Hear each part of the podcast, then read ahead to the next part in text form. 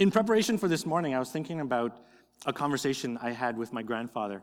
My grandfather's passed away a long time now, and he was a great storyteller.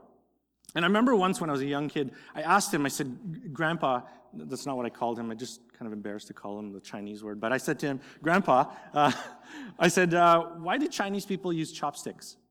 Right? I don't know if you've ever wondered that, but I have. I mean, we grew up, I mean, if you did not know how to use chopsticks, you went hungry, right? Like, seriously, that's how we were trained, right? Like, that's part of the training regiment, I guess, whatever. And you know, my grandfather was a really, really great storyteller.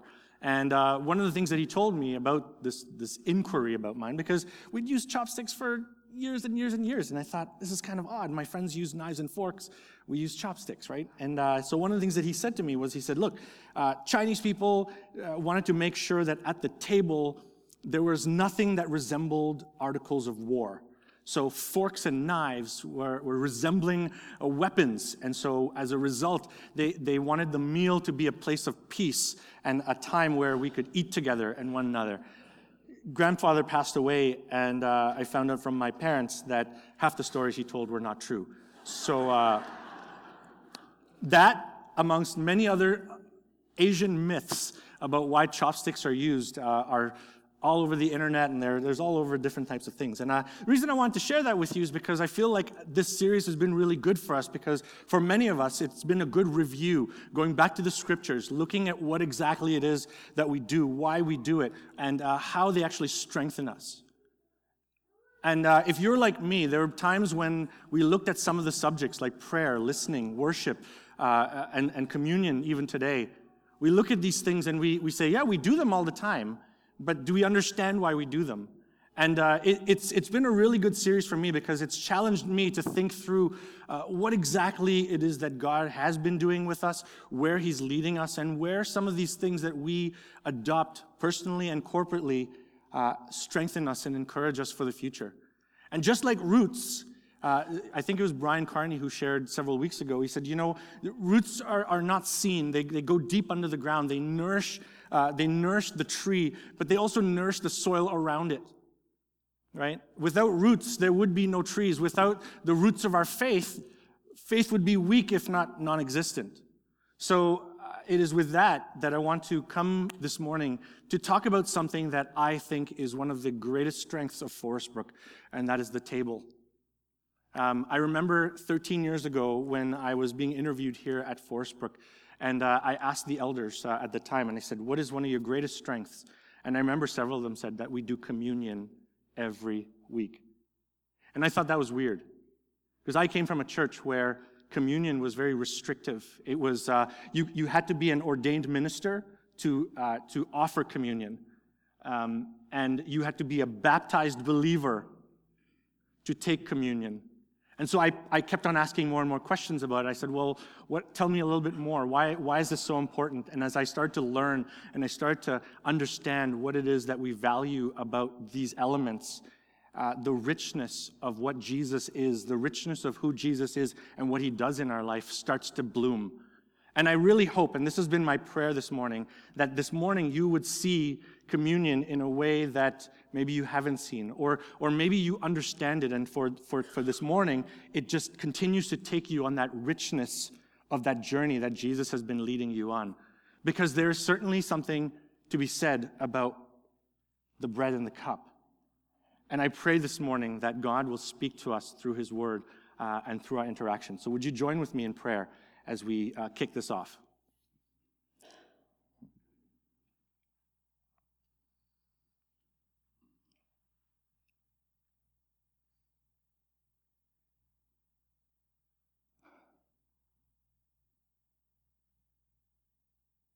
Lord Jesus, we are Yours.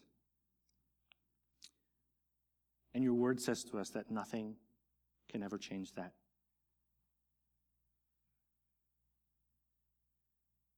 We bless You and we thank You for how Your Spirit infuses and animates the things that we do and the lives that we live.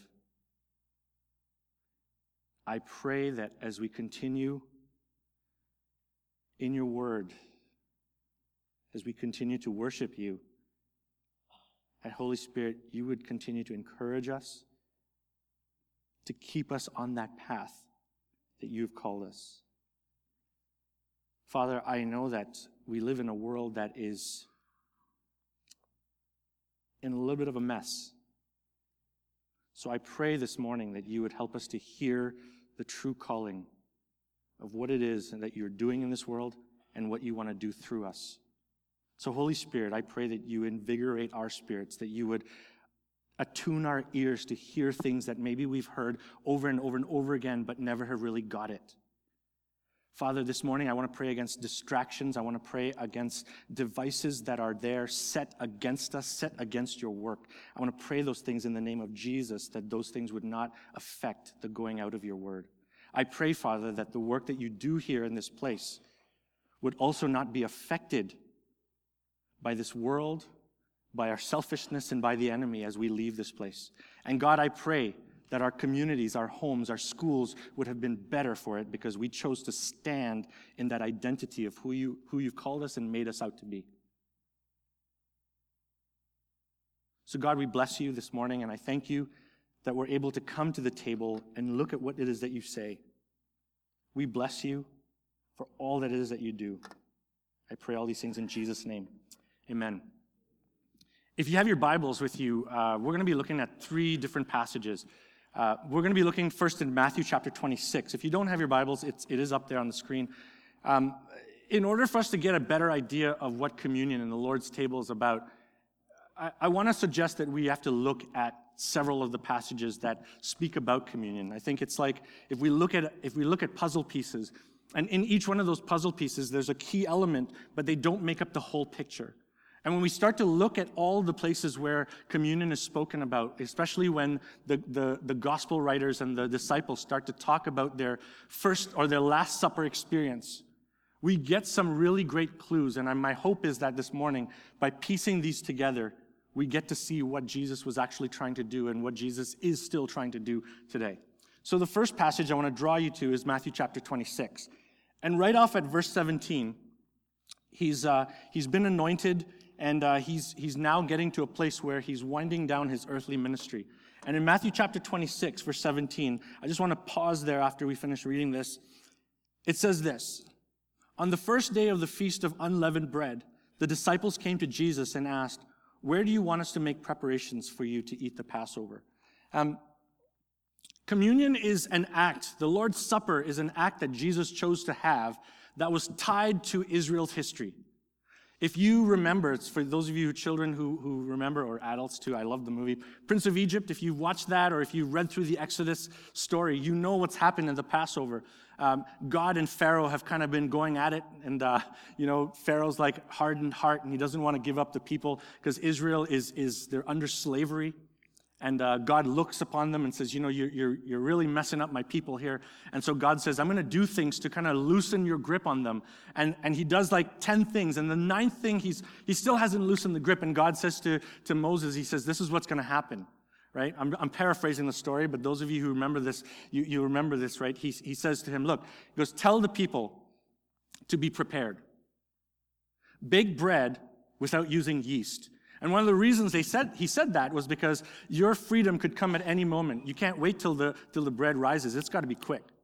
So be ready quickly. And then he says, take an animal. It's got to be a young animal. It's got to be firstborn, and kill that animal. And if your neighbors can't afford the animal, make sure you share. But take the blood of that animal and put it on the doorposts. And I will pass through Israel or Egypt this evening. And those who don't have it, I will take their families firstborn. And this was God and Pharaoh finally going. And this is the knockout punch that God delivers to Pharaoh. And you remember the scene from the Exodus where Pharaoh finally says, you know what, get out, take your people and go, right? And Israel, after many, many years of slavery, have their freedom. They have their freedom. And they're told in the book of Exodus that they are to celebrate this as a marking of who they are as a people, right? It's like what God is doing is he's saying, look, I'm not just freeing you because you're enslaved. He's saying, you're meant to do something for me. You're meant to be doing something with me. My presence with you is hindered when you are under enslavement. And so God says, I'm going to rescue you and pull you out so that my presence can be amongst you so that you can do the thing that I want you to do. And if you remember the story of Genesis all the way through Exodus, God starts to call a people to himself, right? And what's that call? That Israel would be a light to the nations. Well, you can't be a light to the nations when someone's blocking the entranceway to the light. You can't be a light to the nations when your life and the life of your people are being throttled by something, a force that is holding you. And so God, in his amazing power, delivers Egypt, or delivers Israel from Egypt. And that's what Israel are to remember. Jewish people to this day still celebrate the Passover. It's one of the most important celebrations of their culture and their history. And what Jesus is doing here in Matthew is, and this is the crazy thing about all of these gospel writers, they have no idea what's about to happen. For them, it's just another Passover meal. It's just something that we do because we're Jewish. And Jesus, this time it's recorded, says to them, or Matthew records that it's the Passover feast. And Jesus is setting it up because he's going to be drawing some parallels to what's actually happening in Israel's history. And this is very key for us to understand this. Because you might not be Jewish, but your heritage now in Jesus is connected to God's deliverance of his people in Israel, or in Egypt. And so so Matthew gives us this idea that this is what's actually happening. And so they're preparing this feast that they're supposed to have happen. And this is the passage that many of you are probably very familiar with. If you go down to verse 26, we're skipping a lot of the conversation and stuff that Jesus has. This is when the focus on the elements starts to get real. So verse 26, reading all the way to verse 28, says this. While they were eating, Jesus took bread, gave thanks, and broke it. And he gave it to the disciples, saying, "Take and eat. This is my body." Then he took the cup, gave thanks, and offered it to them, saying, "Drink from it, all of you. This is my blood of the covenant, which is poured out for many for the forgiveness of sins." What Jesus is doing here, he's saying, look, what God provided you in freedom from slavery, I'm about to provide you freedom from sin. They didn't know this at the time. And just like a lot of things, I bet you they were confused. If you read some of the gospel accounts of this table, it actually says, the writer says they had no idea what Jesus was saying. But now when you look back at it, you realize the Israel freedom from Egypt is very much like our situation from sin. And what Jesus is saying here is he's saying the same way, those same elements that God provided for you, God provided your human need for food by saying, hey, you know what? Prepare bread. You're going to need it for this journey. Take an animal and kill it because I will pass over it because I'm going to bring you out of it. That bread is what Jesus is saying. Now you can find your sustenance in me. All this time, Jesus has been saying, I'm the bread of life, I'm the bread of life. And here he is sitting with a loaf of bread, and he breaks it, and he says to them, this is a representation of me sustaining you for your needs. And this blood that I'm about to spill, or this cup that we're about to drink, is the deal that God has made to make you and him be in relationship with one another. God is bringing you out. God is going to bring you out of sin. And he's going to free you up from all of the things that sin does and sin has over you so that you can do the things that I need you to do. That's what this represents. See, I'm not sure they understood that right off the bat because to them it was just like, this is a great Passover meal, right? And then the next few instances we know from reading it, Jesus goes to the cross. And so when we come to the table, what we see are these physical elements of things that Jesus uses and symbolizes and says, in these elements, you will find your sustenance in me. In this blood, you will find this new covenant. It's another way of saying it's a new life that God has given you.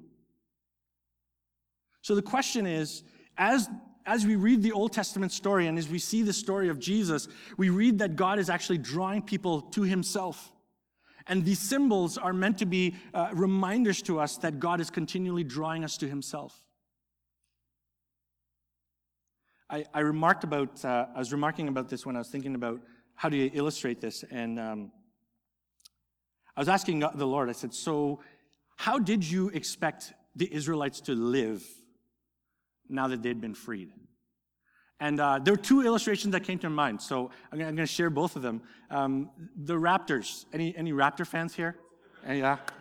One's laughing over there because, lucky man gets to see these things right up front. Well, I have to admit, I'm not the biggest Raptors fan. Some may say I'm not even a fan at all, right? I know, boo. Go Lakers. Just kidding. Sorry, was that recorded? Yeah, good. I'm just kidding. But you know what? I couldn't help but notice when I was with my family, and the Raptors won. My family are incredibly loyal Toronto sports fans. And when the Raptors won, my dad doesn't even play basketball, watch basketball, or anything like that. But it was the finals, so it didn't really matter. So buy the shirts, buy the hats, whatever, right? And you become a fan, right? Absolutely, right? And what happened in Toronto right after, it was like Raptor Mania, right? Like people showed their celebration, their excitement for a team that really were the underdogs, and they won, right? And it was like, here we go. This is our new identity. For the next year, we are the champions. And that will never be gone from us ever again. And we lived that out. Some people just wore that shirt for like days and days and days and never washed it, you know? And it's like, I'm gonna live this out for as long as I possibly can, right? And that's what it means to celebrate that freedom. It's like, what do you do when you have freedom now? You display it. The other illustration I was thinking about is, I was gonna talk about Gary Cameron. He's not here, so I can talk about him. How do we know Gary's Scottish, anybody? Yeah, his accent. You just have to listen to him talk and you realize he's not from around here, right? But there's another thing about Gary that he does that wears his Scottish really proud. I don't know if that even makes sense, but you know what I mean? At any of the major events that needs a dress up, right? Like when people come up in a suit and tie and everything like that, if you've seen Gary, what does he come in?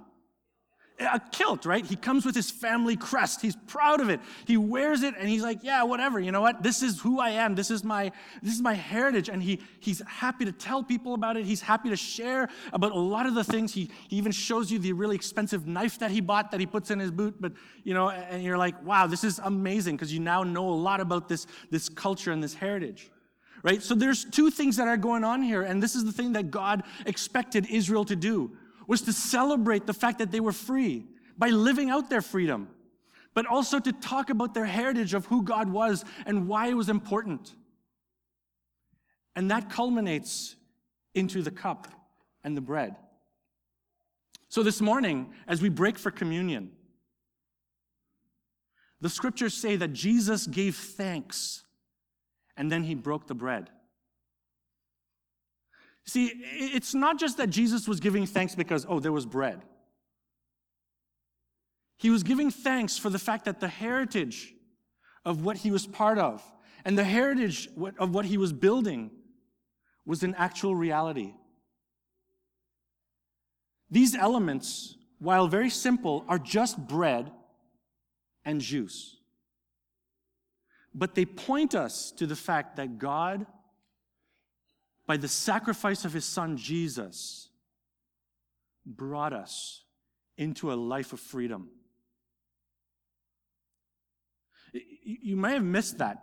These elements, though we take them week in and week out,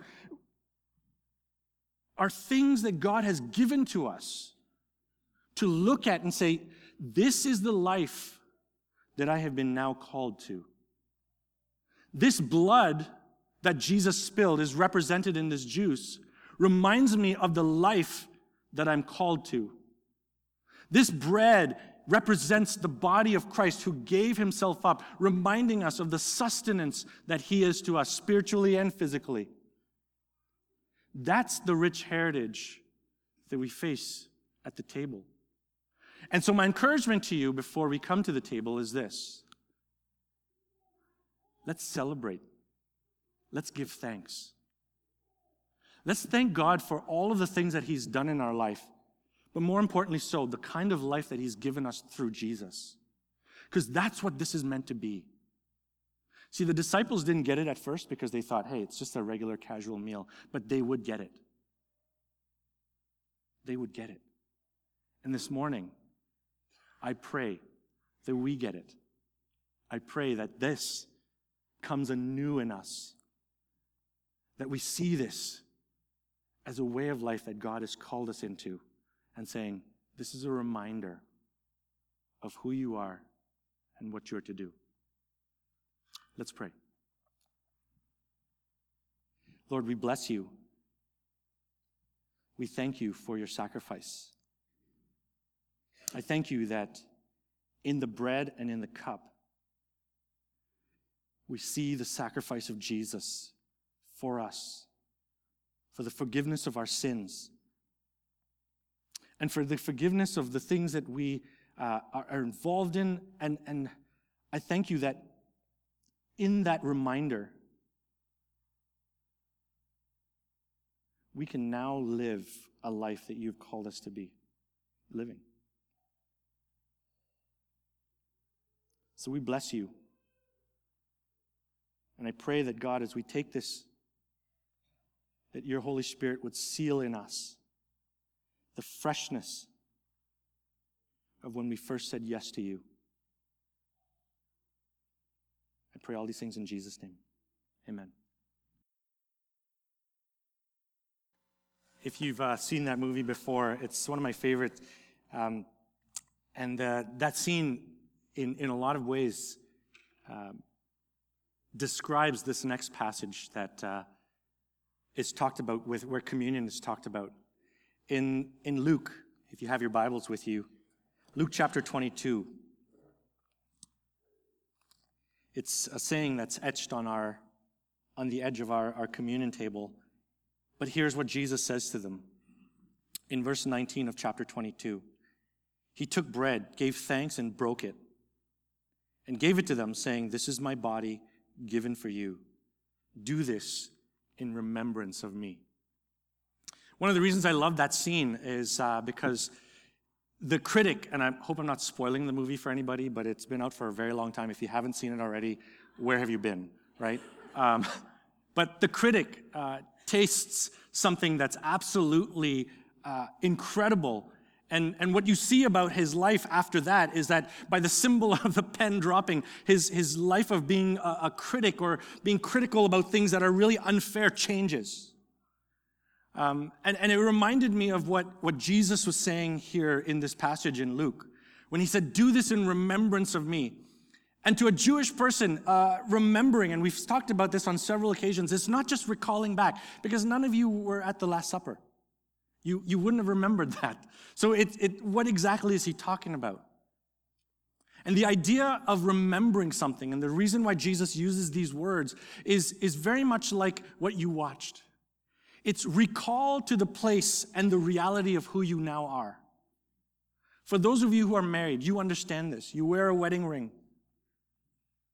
It reminds you, or maybe you don't, but you get the point, right? It reminds you, okay, my reality is I go home to someone. Someone comes home to me. I belong to someone, and someone belongs. You get it. I see a couple of couples hugging, and yeah, okay, knock it off. But you get that, right? It's a reminder of saying, yeah, this is who I now am. And what Jesus was saying to his disciples and what he's saying to us today is, remember where you are now. Just like those roots, it's like all these things that are in Israel's history, all the things that I've done at the cross, these are the base foundation of who you are. And you grow as a result of it. Now grow in that direction. The cup and the bread are to symbolize the fact that we have new life in Jesus. It symbolizes the fact that we are no longer slaves to sin.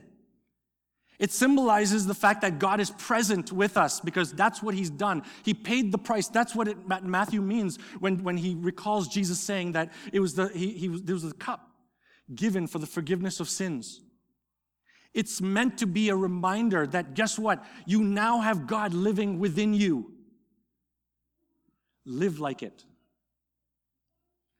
There's this book I've been waiting to get, and it hasn't come out yet, by an author named Alan Hirsch, one of my favorite authors of late. He says this, as astonishing as forgiveness of personal sins is, God has done even more than that in the incarnation, life, death, and resurrection of his son, Jesus Christ. The good news has relevance to every aspect of humanity's brokenness, not just personal guilt before God. So guess what? What we have to remember and recall is our reality isn't that we've just been made right with God. That's important. But as I said before, the reason why God brought Israel out of slavery was not just because, he said, I hate injustice and I'm just going to do this because I have nothing to do. That's not why God did it, although he hates injustice. Is that there's a mission that I have for you, Israel. You are to be a light to the nations. In the same way, when Jesus says, do this in remembrance of me, what he's saying is everything that I've done, everything that I've taught you in this life, remember all those things, now go live it, because that's your reality. If you got your Bibles, turn to John with me. Here's what Jesus says in John's recollection of the communion table, of the Last Supper. In John chapter 13, let me get this out of the way. In John chapter 13, verse 14 and 15, John actually gives up a lot of picture of what actually goes on, but he doesn't talk about the actual elements. Here's what Jesus says. When they enter, Jesus washes their feet. And here's what he's saying to his disciples. Verse 14, now that I, your Lord and teacher, have washed your feet, you also should wash one another's feet. I have set you an example that you should do as I have done for you.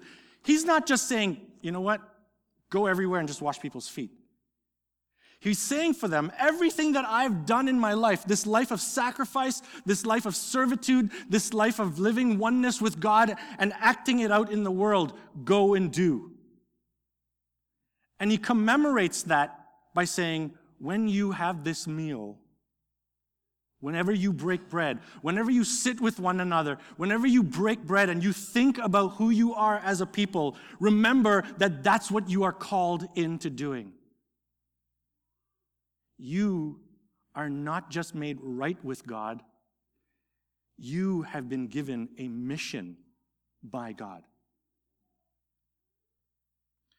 So, if any of you have read about history of Christianity, you would probably have come across a Roman emperor by the name of Constantine. In the 3rd century after Jesus' death and resurrection, Constantine was the emperor of Rome. And he was hugely, hugely spiritual, loved to dabble in a lot of different things. And I won't give you the whole history, but there was some key defining moments in his life where he realized who Jesus was. And he adopted Christianity as his own religion, and he made Christianity a national religion. And one of the things that he did, and I'm not sure whether this was a good thing or a bad thing, it's totally up to debate, is that he brought corporate worship into a normal thing. So before Constantine, churches met in homes. There were no gatherings like this. If people ate and shared about the gospel, if people ate and shared about Jesus, they did it in the comfort of their own homes. You see that right in Acts, right? After Jesus ascends into heaven, the Holy Spirit comes on the people, and what do? They start eating with one another. There's a lot of food in the Bible. There's a lot of eating by these people, right? And so when they eat, they're reminded of the fact that, guess what? Jesus was present with us at the table. So here's what we should do. We should be present in the lives of our neighbors and our community. And as we do that, we're going to say that everywhere we eat, we're inviting Jesus to eat with us. Whatever it is that he's doing, the same way he has met our needs physically and spiritually, we're going to be those agents to meet the needs of our neighbors, our communities, the strangers, physically and spiritually. So what happens in Acts? They start breaking bread, right? They start eating. What happens right after? What does it say? They start giving to each other what they had need. And what happens right after? And the Lord added to their numbers daily. Guess what? The church went from like this tiny little group of people to And it was the power of the Holy Spirit as they realized, okay, the last thing we remember Jesus saying to us in this very important meal, do everything that I've given to you to do. I've modeled this for you. Now go do it. And now they're armed with the presence and the power of the Holy Spirit, the same way we are today. And it's the same voice saying to us, go in the places where you find need. Invite the presence and the power of the Holy Spirit where you are. And see what God does. See, one of the things that I think Constantine did as a disservice was that when he moved the church, the local home churches, into his throne room, he brought the table into the throne room. So all of a sudden, the Lord's Supper became a very corporate thing. I'm not knocking it, guys, by the way. I'm not saying that how we do it is wrong or anything like that, because there are huge elements for us to take away. But what he did in that, he started a shift where churches now participated in this sacrament, this very important thing, only at church. Instead of constantly breaking bread at home. Instead of constantly looking at their places where people had need and saying, you know what, how does one invite God into this place? God met me where I was as a sinner. He met my need physically through his body, right? He offered that sacrifice, and through his blood, I now have newness in life. How do I now offer that back up to the places and the people in this world? And if you read through Acts, you see this journey of the disciples figuring it out. All right, we're going to risk it. There are lots of stories about how even Paul, when he goes to speak to people and stand up for the gospel, he gets absolutely beat up to within a measure of dying. And he's like, great, I live. Awesome, let's just keep going at this. Why? Because it's hugely important. And you see the church grow. Why? Because needs are met. Why? Because risks are taken in the name of Jesus. Why? Because people are met at their lowest. And what it says to those people is that when Christians, when people who are representatives of Jesus are infused by the power of what this table represents, goes there and says, you know what? I don't have the exact answer for you, but the answer that God has given me, I'm giving by being present with you. Let's eat together. Let's hang together. Let's spend time together. That's the call that we have stemming from this table. My challenge to you today is this. We come to the table reminded of the fact that we are guilt-free before God. But we can't just stay there. We can't just stay there. Because we might forget what Jesus is saying to us. I've given you a model. Now go do everything that I've done. This should remind us that our life as the people of the table, as the people of the cross, is that there's a world out there that absolutely needs the communion of Jesus. That there's a world out there, whether you're young or you're old, that there are people in your community that need the power and the presence of the Holy Spirit to change and uplift and absolutely transform who they are. That's what this table is meant to represent and to send us out. So whether you're children and you're going to school starting Tuesday and you're not happy about it, I want to challenge you, kids. Think about this. In what ways can you start praying for your friends who are in school, who maybe are not having a good time? Who maybe are sad because of something? How can you say, God, would you help my friend who's struggling with this? Do those of you who own homes or you have a table in your own house and you have neighbors, some who you probably don't like and others you do? Here's the challenge. In what way can we start opening up our homes and eating with our neighbors, connecting with them at real issues? For which, man, we might be so underqualified to be even speaking to, but we can infuse the presence by our presence because of what Jesus represents and is in us. I challenge you to do that. There might be some of you who are sitting here and saying, you know what, I don't have the means or the ways. I challenge you to open up your eyes. Ask God to open up your eyes. We've been doing this thing with Alpha where we've been praying and asking people to start thinking about how you can invite people. Yes, this is a very shameless plug for Alpha, but one of the reasons why Alpha works, and I've seen it, is that we bring people to a table where their physical needs are met by a meal. And for some weird reason, a good meal disarms people. And when we say that this is going to be a conversation about Jesus, people are like, okay, you're feeding me, so I'm fine. I'm going to come talk to you about Jesus. I might not say anything, but I'm going to come listen, but it's a free meal. And you start seeing by week 7, 8, and 9 how Jesus and the Holy Spirit start to just rip things apart. And guess what? It had nothing to do with you. Why? You were obedient. You were obedient to see the fact that God issued us this thing. And we were obedient to say, hey, you know what? Let's come eat together. And you watch Jesus absolutely do the thing that he's responsible and good at because you obeyed.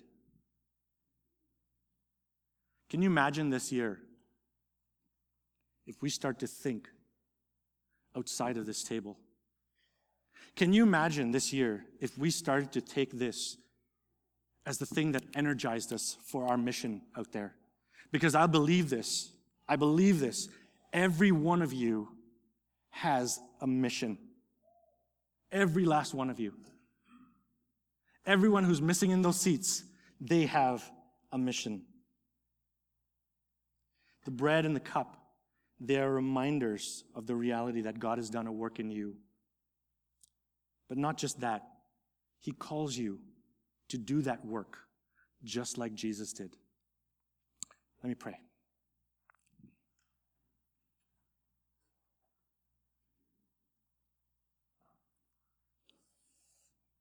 Holy Spirit, we acknowledge your presence in our lives and in the work that you've been doing in this church. Father, I pray that as we go from this place, may the communion elements not just rest here, but may they be fresh and energizing reminders of the reality of who we are, people who have been freed to do your work, people who have been freed to be the presence of God in the places of darkness, people who have been made new so that we may point others to that newness in Jesus.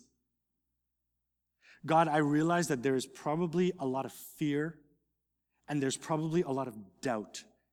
There's probably also a lot of, I'm not good enough, God.